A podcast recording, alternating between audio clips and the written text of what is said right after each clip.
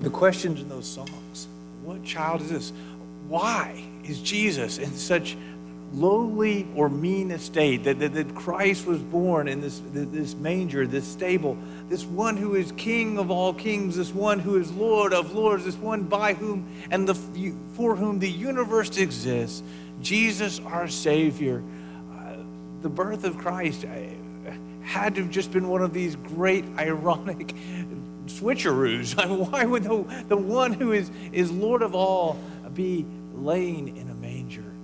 It's hard to imagine, it's hard to think. And as we enter into this Christmas season, it reminds us of the humility of our King who came to save, who came to rescue us. Today, we're actually looking, though, at the wise men and the story of the wise men. And we're calling it, because we've been calling it Songs of Christmas, looking at Christmas songs and looking at some of the songs that happened in the passages. We're going to look at the story of the wise men today. These ones who did recognize that it was a king who had come. It was the Savior of the world who had been born.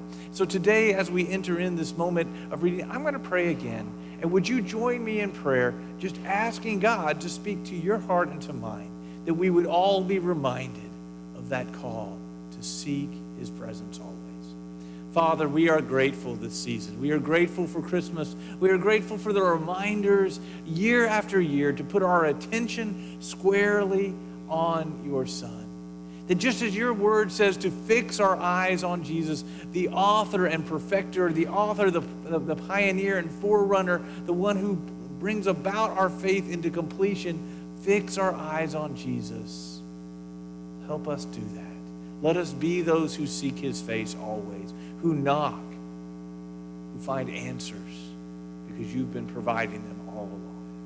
Father, I pray that you would fill this service, that you would fill this message, that it would be words from you, that you would encourage our hearts. We need you, and I need you, even more today and always. Speak to our hearts, we pray, in the name of Jesus. Amen. Well, let's read this story that's found in Matthew chapter 2, the story of the Magi, or the story of the wise men. It begins in verse 1 of chapter 2, and it just says, after Jesus had been born in Bethlehem in Judea, during the time of King Herod, Magi from the east came to Jerusalem and asked, where is the one who has been born King of the Jews? We saw his star when it rose in the east, and we have come to worship him. When King Herod heard this, he was disturbed, and all Jerusalem was disturbed with him. He called together all of the people's chief priests and all of the teachers of the law, and he asked them where this Messiah was to be born.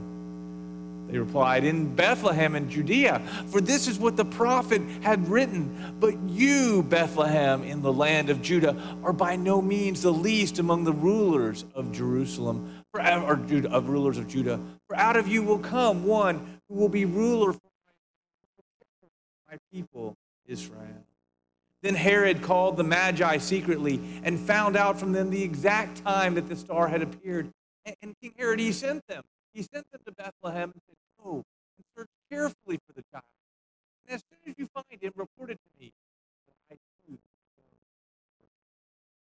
After they heard the king, they went on their way, and the star they had seen, when it rose, it went ahead of them until it stopped over the place where the child was. And when they saw the star, on coming to the house, in verse 11, it says this, they saw that the child with his mother, Mary, and they bowed down and they worshiped him. They opened their treasures and presented him with gifts of gold and of frankincense and of myrrh. And having been warned in a dream not to go back to Herod, they returned to their own country by another route. Now, when they had gone, the angel of the Lord appeared to Joseph also in a dream and said, get up and take the child and his mother and escape to Egypt. Stay there until I tell you, for Herod is going to search for the child to try to kill him. So he got up and he took the child and the mother during the night and left for Egypt. And while he stayed there until the death of Herod, and so was fulfilled what the Lord said through the prophet, out of Egypt I will call my son.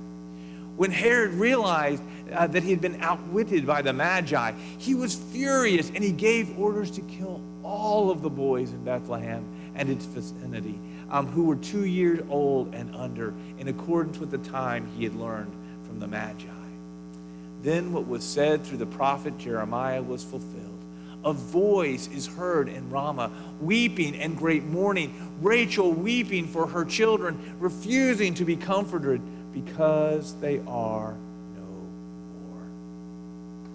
The story of the Magi is one that happened not right there at the Christmas story. Now, I know when we set up our nativity scenes, we like to put the three Magi, and we put the shepherds, and we put Mary and Joseph and the baby, and we put the angels all together. And in the stories, we like to kind of put them there, and we kind of have this fanciful scene of not just the angels and the shepherds, but the wise men. Hate to break it to you, they weren't there. They didn't come that Christmas. Did you see it in the passage, right?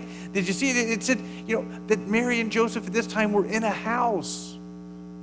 That by the time they talked to Herod, and Herod finds out the exact time that star had appeared, we'd gotten some travel time, we'd gotten some figuring out time, that they'd come. Jesus was probably one and a half. He's 18 months. 20 months. He's been around a while. And all of a sudden, these wise men and their whole entourage show up. So why in the world are we talking about this story of the wise men when they weren't even there at Christmas? They weren't even there at that first birth. Why are we talking about them? And I don't know if you noticed this in the story. Did you see them singing? Did you see them have a song? Mary had a song. Zechariah had a song. We've seen some songs so far in this Christmas theme. Why in the world are we talking about that? We could have saved this till after Christmas, quite frankly. Why are we talking about it? They didn't have a recorded song. But did you notice all of the prophecies? Did you notice all those songs of old that were quoted? Did you notice? We're going to come back to that because something was going on. But I also have another little theory. This is just mine. You're not going to find this in any biblical commentary. You're not going to find this as you read the Christmas stories. I don't think you're going to see this as you see any of the little Christmas specials that reenact these things. Do any of you guys do some singing along the road on these travels and little trips? Does any of your families kind of like do that? Or does everybody just put on their headphones and lock it out when you travel? Does anybody do the sing-alongs in the car? Vicki and I are traveling to Texas as we usually do at Christmas, and we drive, and we're going to drive all the way. It's 20 hours. Now, we've been married a long time, and one of the things that she loves is the fact that I'll sing in the car. She doesn't. But I'm surely she loves this. I mean, do you guys do this? I mean, we have these Christmas songs that we sing. We have these Christmas songs that we rehearse and do. I don't know if you have some of these.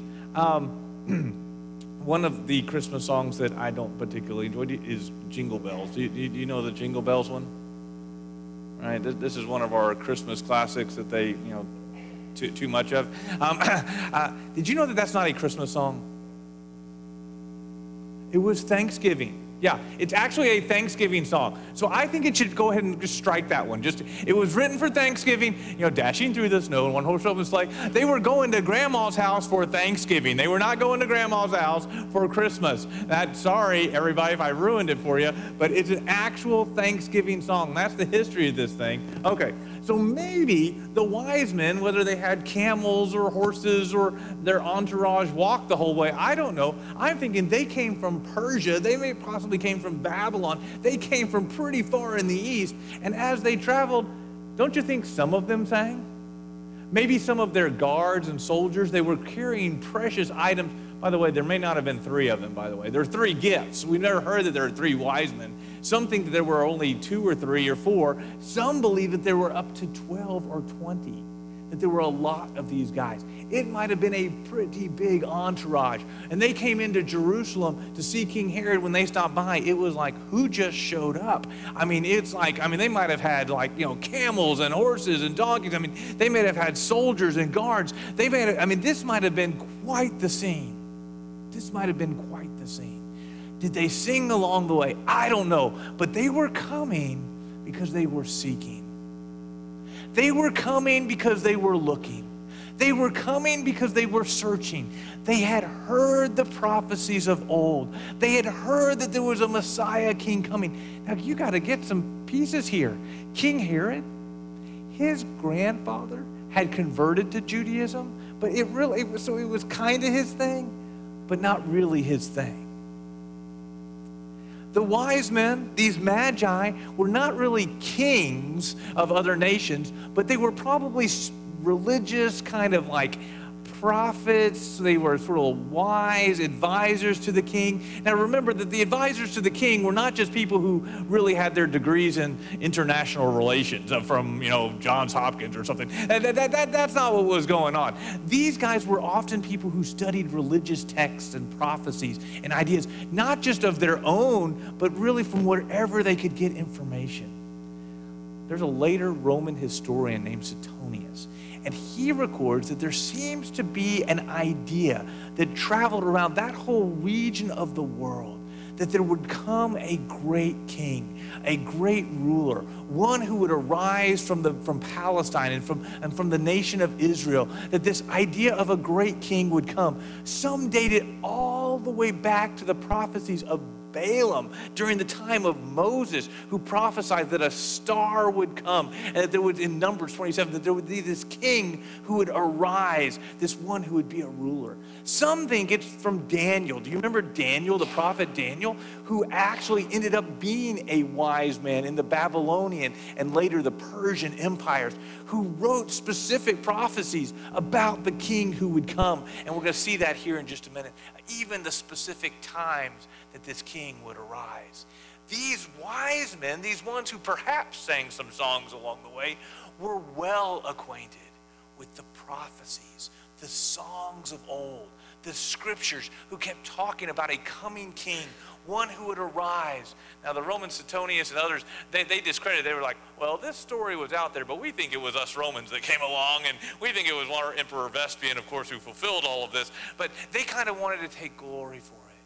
But somehow, God in his providence, God in his passion for seeking a relationship with you, God in his desire that all nations would come and worship the King, that all nations would come and find salvation, that in all of this God of ours, this lover of humanity, this one who sent his son, had been preparing the way for hundreds and hundreds of years, telling the story, making sure people would know that the time of his son's arrival wouldn't be missed, that all people could ultimately seek and find this Jesus. Let's look at this story and look at how these wise men, these magi, these guys asked the right questions to prepare them to find the good news of Jesus. In Matthew chapter 2, when we look at this, look at what was said right at verse 1, after Jesus was born in Bethlehem. So we know that this is sometime later. This was not that night. After he was born in Judea, during the time of King Herod, magi from the east came from Jerusalem and asked, where is the one who has been born King of the Jews? When we saw his star when it rose, or some say he saw his star in the east. It probably means that we were in the east, when we in the east saw his star, or his star coming up. We've come to worship him. Notice that they're asking, who is this one who is born, this king, this ruler? Who is this guy? Well, it's Jesus, the Messiah. They knew of this prediction. They knew of this one who would come. Isaiah is one of those prophets who 800 years before the birth of Jesus foretold one. In Isaiah 42, verse 1, it just says this, here is my servant, whom I uphold, my chosen one in whom I delight. I will put my spirit on him, and he will bring what? Justice to the nations.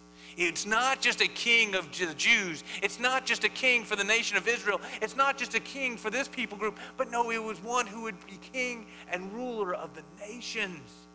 In Daniel chapter 7, one who was captured and taken from Israel, taken in that kingdom of Judah when it was conquered by the Babylonians, deported and raised in the Babylonian culture, raised to be one of these wise men who God gave special abilities to interpret dreams and visions. He also spoke of prophecies and wrote prophecies. And in chapter 7 of the book of Daniel, it says, in my vision, God gave him visions of the future. It says, there was one before me like the Son of Man, coming in the clouds. He approached the Ancient of Days, a term used for God, and he was led into God's presence. He, this one like the Son of Man, was given authority and glory and sovereign rule, sovereign power, the power of the King, and all nations and peoples of every language worshiped him. Now his dominion, his kingdom, it's an everlasting dominion that will not pass away. And his kingdom, what does it say? Is one that will never, ever, ever be destroyed.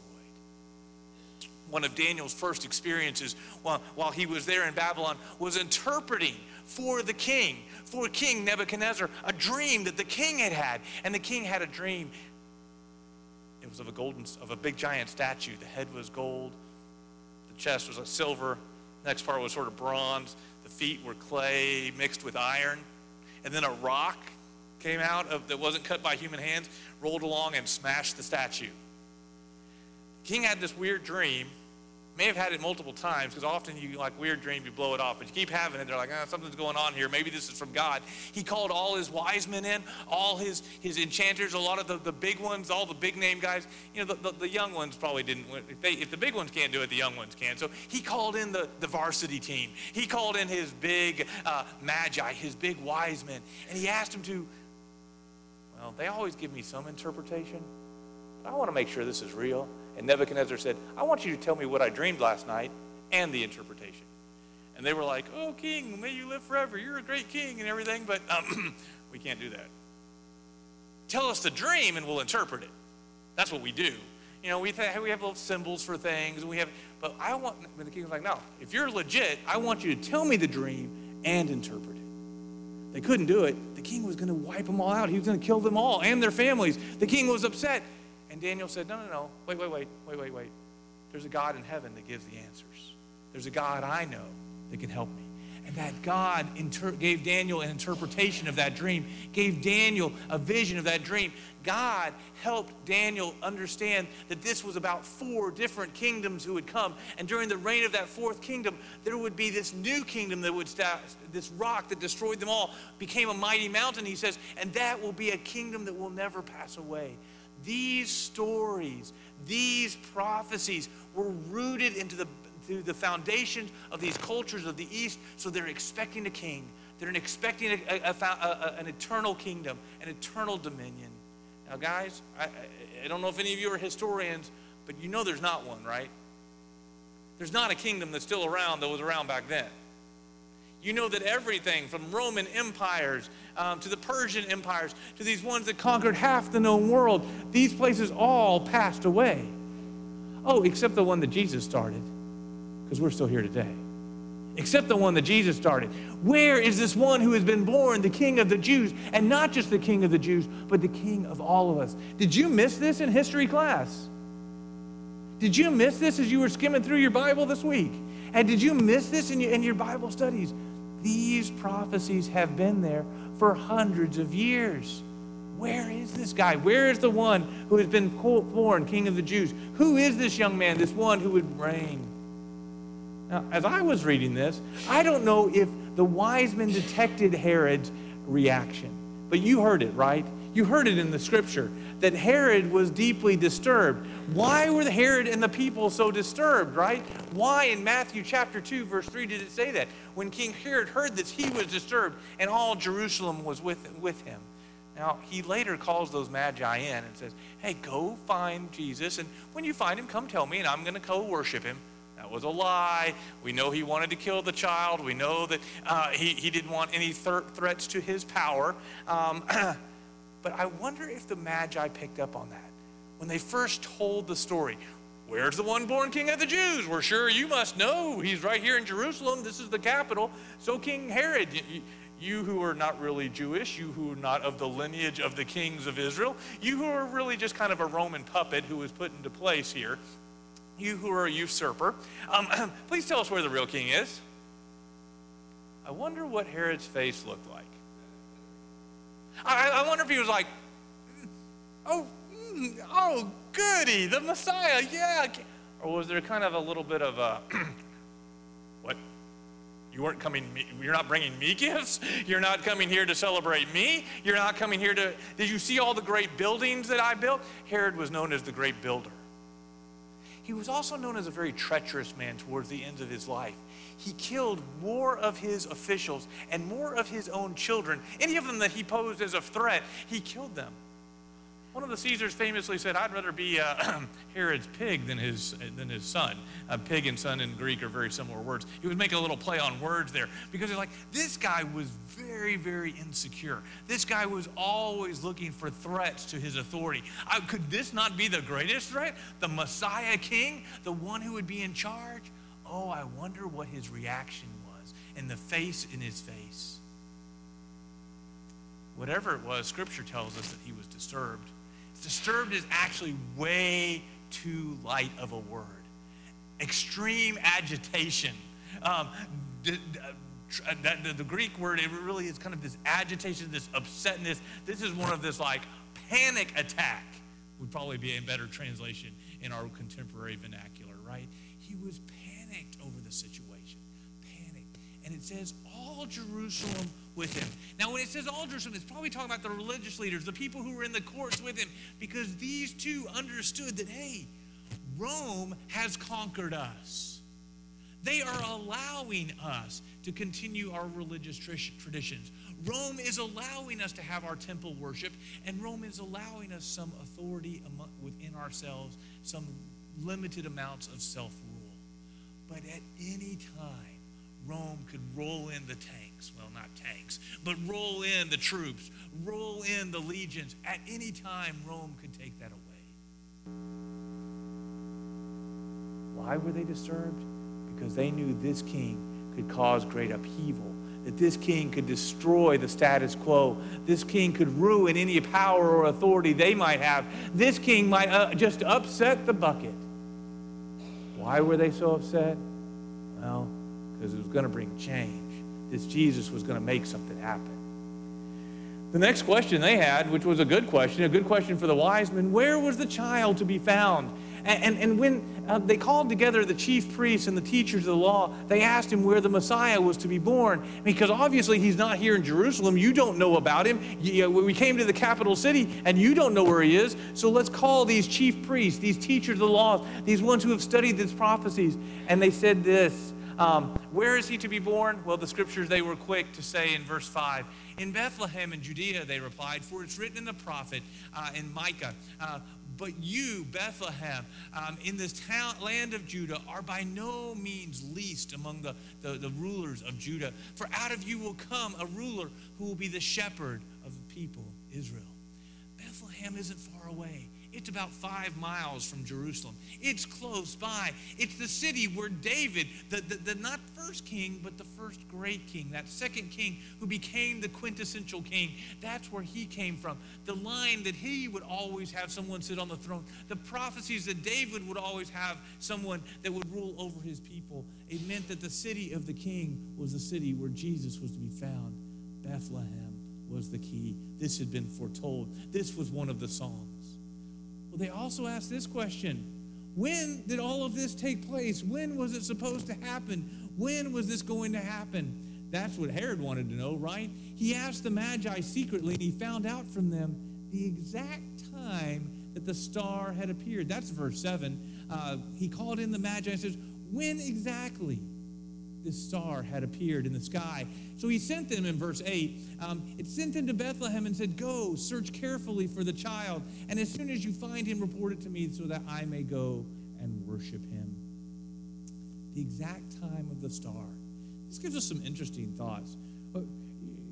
One of the things that we realize, the Bible scholars have kind of figured out and thought through some of, there's been some sort of like errors along the way and some calendar transitions from the Roman calendar to the Christian calendar and some miscalculations and all this kind of stuff. We always think of Jesus being born, what, 0, right? And then you start counting, right? Probably not. Probably doesn't work out that way. The math doesn't quite work out that way. Here's the main reason. Herod died in 4 BC. So Herod already did. So that would kind of mess it up. So we really think Jesus was born a little bit earlier than this, maybe around 6 B.C. It was right at the end of Herod's reign. And so this star, now that's made like astrophysicists, astronomers, and astrologers. I'm not the astrologer guys, but more the astronomer guys, astrologers back try to figure out when exactly this happened. Can we tie it into some astronomical phenomenon? And actually there were some. There were some very interesting ones that appear around 5 BC and at 7 BC. We have a supernova that occurred around that time that some people have seen. We saw there's a big one where like Saturn and Jupiter get real close. We had that not too long ago. Do you guys remember that? And you could kind of see them really close. And even with binoculars, you could kind of quite see it. It was one of those kinds of moments of maybe the stars are lining just right. Maybe it was a comet. But there's also this strange thing that says, listen to what it says next in this passage, where it talks a little bit about the star moved over to where Jesus was in Bethlehem. So even if there was sort of a supernova or the stars lining up, there was also some sort of movement, some kind of maybe an angel, something that guided the wise men to the exact place. But you know, the stories had already been foretold. The time had already been put in there. In the Songs of the Prophets, Daniel, we spoke of him before. Remember when we talked about the big statue and he interprets the dream for Nebuchadnezzar? We realized that those kingdoms were all different kingdoms, and they correspond pretty well to the kingdom of Babylon, the kingdom of the Medes and the Persians, the kingdom of later Greece and Alexander the Great. And finally, the kingdom of the Romans who would come, the empire, Roman Empire who would come, and that it was the clay mixed with iron that was strong as all get out, but also brittle. And during that time, during the time of the Roman Empire, the rock would come that would break all the other kingdoms apart and establish this new kingdom that would never end. The timing was even in the scriptures, even that the prophets we could have figured out from the writings of the prophets. Finally, they asked the question about what? What should we do? What should we bring? Matthew chapter 2 says this, when they heard the king, they went on the way. The star they had seen rose and went ahead of them until it stopped over the place where the child was. And when they saw the star, they were overjoyed. And on coming to the house, they saw the child. They saw Mary, and they bowed down and they worshiped him. They opened their treasures and presented him with gifts, gold, frankincense, myrrh. And having been warned in a dream not to go back to Herod, they returned to their country by another route. What was it like for Mary and Joseph to have these wise men and their entourage show up with gifts of treasures, gold, silver, frankincense, and myrrh? I added silver, maybe. Pretty special day, pretty overwhelming day, but also a day that they were warned. Yeah, the wise men warned to go back a different route, but also Joseph was warned in a dream to get out. They needed money, they needed cash, and all of a sudden, God had already provided exactly what we needed. Today, we were up, I was just before our service started, we need a fan, like an electric fan to cool something, like right in the, and someone asked me, hey, where's the fan? I'm like, here in the building? And there was one in the corner, I'm like, right there. Thanks, Jesus, you know, thanks, God, everything's perfect. God provided for Mary and Joseph even in that moment. What an amazing God we serve who anticipates our needs. Here's the thing. When I think about these guys, these wise men, these magi, they came to a city that should have known the prophecies. They should have been expecting at that time a king to come. They should have seen and been ready for Jesus. That they didn't see what the Magi saw. That they didn't see from the prophecies. They didn't see from the signs in the sky. They didn't see even the child that the Magi got to see and worship and bow down. And I wonder if we are like the Magi who are seeking, who are asking the right questions, who are looking for where God is working, or are we like everybody else in Jerusalem of that time? Are we like everybody else in Judea of that time, just going about our business, doing our things, and we're missing what God has? There's a Christmas carol. It goes like this. Do you hear what I hear? Have you heard that one? I think it was Bing Crosby that made that one pretty famous, right? Do you, in the night wind to the little lamb, do you see what I see? Way up in the sky, little lamb, do you see what I see? There's a star, it's dancing in the night with a tail as big as a kite. The other verses, they go on. They're similar. It said the little lamb to the shepherd boy, do you hear what I hear? Or said the shepherd boy to the mighty king, do you know what I know? Brothers and sisters, I think that song challenges us. Oh, there was no lamb talking to a shepherd or a wind talking to a goat or whatever. None of that happened. But the question, do you see what I see? Are you paying attention to the scriptures enough to see what God has already told us about, what God is calling us to be, and who we're calling to be? In Hebrews chapter 2, verse 1, it says, we must pay the most careful attention, therefore, to what we've heard, so that we don't drift away. God has given us his word and his message. Like, well, I got Jesus. I believe in him. I've read the Bible a little bit back in Sunday school when I was a kid or something. No, we pay attention now for how God is speaking now. We need to hear now from his voice. We need to have his word there. Well, the question that the wise men asked, who has been born? Why were they so disturbed? Where was the child to be found? When did all of this happen? What should our response be? I think the wise people of today, not the wise men, not the magi, but people who are showing wisdom today are asking similar questions. I think we are asking ourselves this, am I looking for the king? Or am I just disturbed by how Jesus wants to shake up some things in my life? Am I looking? Is he who I desire? Is he the one I want to be with? Is he who I want to know no matter where he takes me? Or am I just disturbed by him reigning in my life? Am I seeking the places, seeking where God is working, where his activities are happening? Or am I oblivious to what's going on? Because God is always at work. Jesus said, my Father is always at work, and I must be at work too. Am I worshiping him? Am I awaiting his return? Or am I just stuck in lifeless living? Am I just going through the motions? I think the wise men are doing some self-evaluation. The wise women are doing some self-evaluation. Do you see what I see? Do you hear what I'm hearing? Do you know what I know? The wise men are the example to us. Let's be those who seek, because Jesus said you'll find. Let us be those who ask, because he said you'll receive. Let us be those who are knocking at the door, because he says it's going to be opened unto you. Those who ask, receive. Those who seek, find. And those who knock, the door will be open. This is Jesus' words, his promise in Matthew 7:7. Are we those who are seeking him? Well, this morning, that might be you for the very first time. Maybe you've never chosen Jesus. Yeah, you've heard these things before, but you have never said in your life, yes, Jesus, have your way in my life. I'm yours. I need your forgiveness. I will follow you. You're the Messiah King. Maybe today's your day. Maybe you know he wants to place you in this body of believers to worship and work alongside us. He's calling you to. You've known it. You've known it for a while. But you're just like, oh, yeah, I'm going to get to that. Maybe in the new year. Today's the day. Today's the day. Or maybe. Just in the busyness, just in the tiredness, just in the hurry and hustle and bustle, I don't know.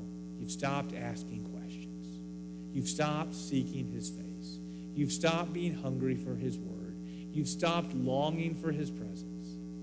Yeah, we just need to get back and say, Lord, open my eyes to where you're working. Open my ears so I can hear you. Open my time so I can spend with you and your word. Lord, open my life. Belongs to you. I trust in you. My hope is in you. The music team is going to come. They're going to lead us in one more song. It's a song of trust. It's a song of commitment. It's a song about following Jesus. And let's follow him during this Christmas season. Let's seek his face while this is the last week of Christmas. Let's let it be one of knowing him and experiencing him. As we sing together, I'm going to be at the front. David will be up here as well. If you want to speak to one of us and pray with one of us, you come. You respond as God is calling you. Would you stand with us as we sing?